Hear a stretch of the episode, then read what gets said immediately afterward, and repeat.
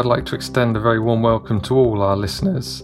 I'm Gareth Carpenter, Pharma Editor at Informa Markets, and in this month's CPHI podcast, we're going to give you a taster of CPHI Discover, our upcoming online event providing pharmaceutical professionals with a way to meet, discuss, partner, source, and learn online. For the uninitiated amongst you, CPHI Discover is a two week virtual gathering which runs from May the 17th to May the 28th. The event offers best in class networking, learning, and sourcing opportunities and is stacked full of prime content focused on all stages of the product lifecycle. We have webinars, roundtables, white papers, and podcasts exploring the latest issues in key supply chain sectors.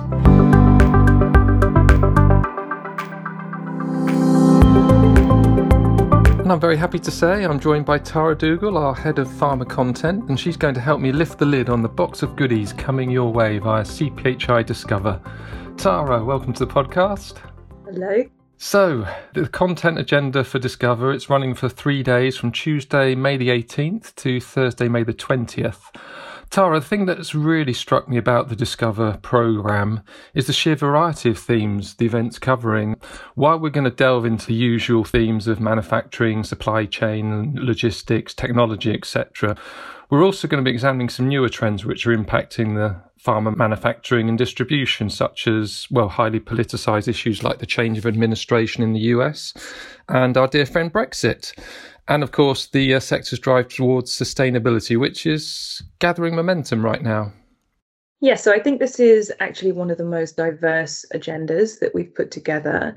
As you mentioned, we're covering, you know, the length and breadth of the pharma market, all different sectors, but also the geopolitical issues and those big topics like sustainability, because we are really seeing a shift in a lot of companies paying more attention to this and considering how they can be more sustainable in their approach to manufacture or even their staffing considerations. So we have a couple of sessions on the agenda dedicated to really delving into that. We're also this year focusing on cosmetics and cosmeceuticals. This is a new angle for us we're increasingly seeing more of a crossover between cosmetics companies and pharma companies, mainly driven by consumers who are very conscious now that they're looking for great efficacy in their products. So we've included a couple of sessions on that in our agenda, which again is new for us, slightly different direction for CPHI, but something that's very, very topical at the moment. Okay, I mean, if we just sort of look at it on a on a day by day basis, Tara, on day one, are there any particular highlights that stand out for you? I mean, actually, I can go first. Um, one that I'm particularly interested in is one on the CDMO landscape in China. Um, we're going to be publishing a report on this shortly, and this is a panel with Zhejiang Langhua and Bioplan Associates involved, and they're going to be talking about the challenges of opportunities of the Chinese CDMO industry where there is tremendous growth. And they're going to discuss, you know, how to strategically build technology platforms and capabilities, and also just general good strategy towards becoming a leading CDMO China, which is, you know, quite a complex market. Absolutely. And this panel is going to be covering both the large and the small molecule value chain because we've seen, you know, China make huge strides in the biotech side of things as well. So it's definitely going to be a good session for getting a complete overview of the Chinese markets, the CDMO landscape there. We're seeing so many big CDMOs emerging, which offer great potential for international companies looking to manufacture in China. So I think that's going to be a really, really good one to tune into. And also on day one, Tara, we have a session on Beyond Brexit. Um, UK Prime Minister Boris Johnson, he campaigned on the promise to get Brexit done. But this webinar would suggest, at least as far as the pharma sector is concerned, things are far from settled. Yeah, I mean, I think there was a lot of uncertainty in the market, of course, around Brexit for the two years of the transition period. And we had a few sessions in the past focusing more in a speculative way of what will this look like?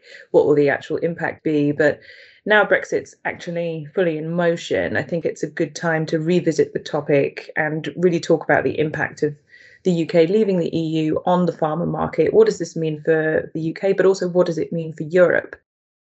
In the long term. I mean, we've also seen, you know, some instant ramifications like the EMA, for example, relocating to Amsterdam. But what else does this mean for UK pharma? Is it going to be detrimental, particularly on the innovation side of things? I think this is going to be explored in this session.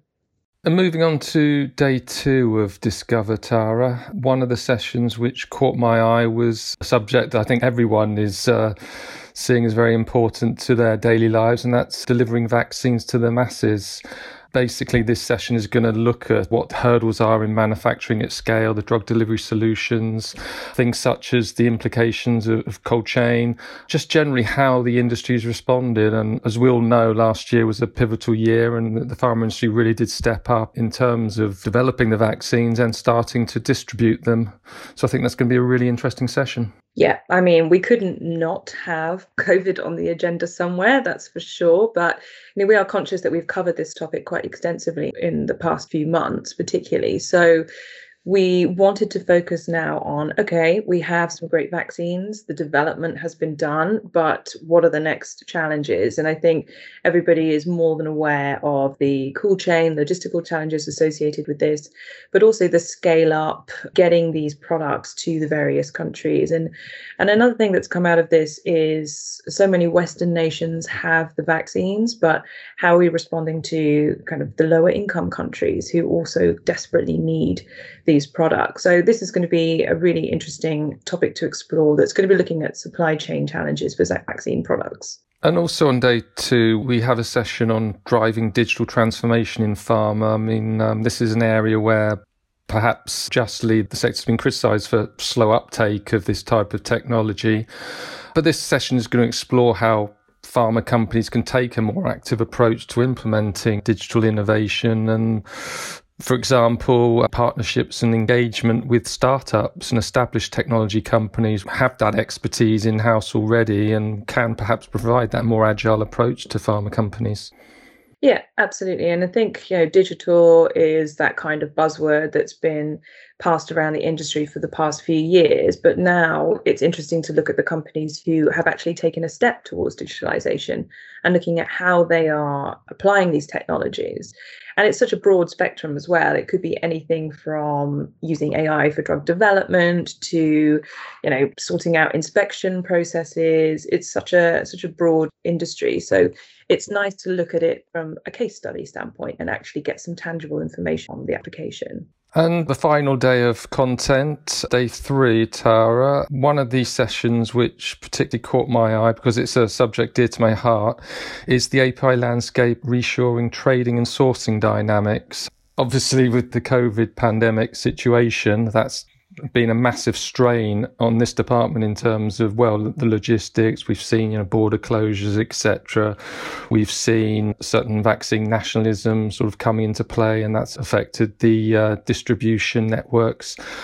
Basically, um, I think this session is going to look about whether we are on the brink of a major shift in dynamics here. More and more companies are looking at dual sourcing as a way of navigating supply chain logistics people are looking more about real time visibility and actual real time screen trading of, of ingredients. Um, so uh, this is definitely a, a, session which I'm keenly looking forward to. And uh, well, the the other thing is this this old um, bugbear of the industry about whether, particularly the European and US industries, are going to reshore back home to offset this perceived um, reliance on countries such as China in terms of supply. So yeah, I'll be keenly looking at that one.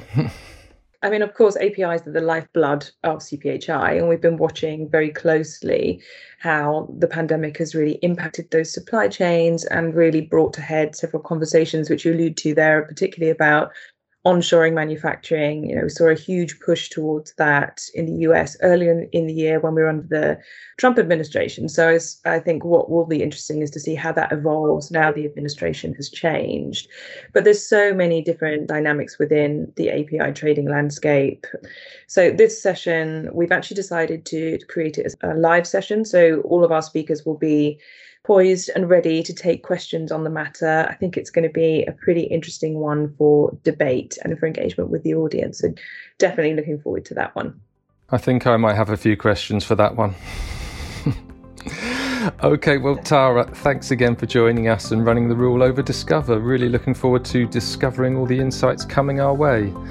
Just a reminder that CPHI Discover runs from May the 17th to 28th. For more details and to register for this virtual event, please head to cphi.com. Thanks and have a great day ahead.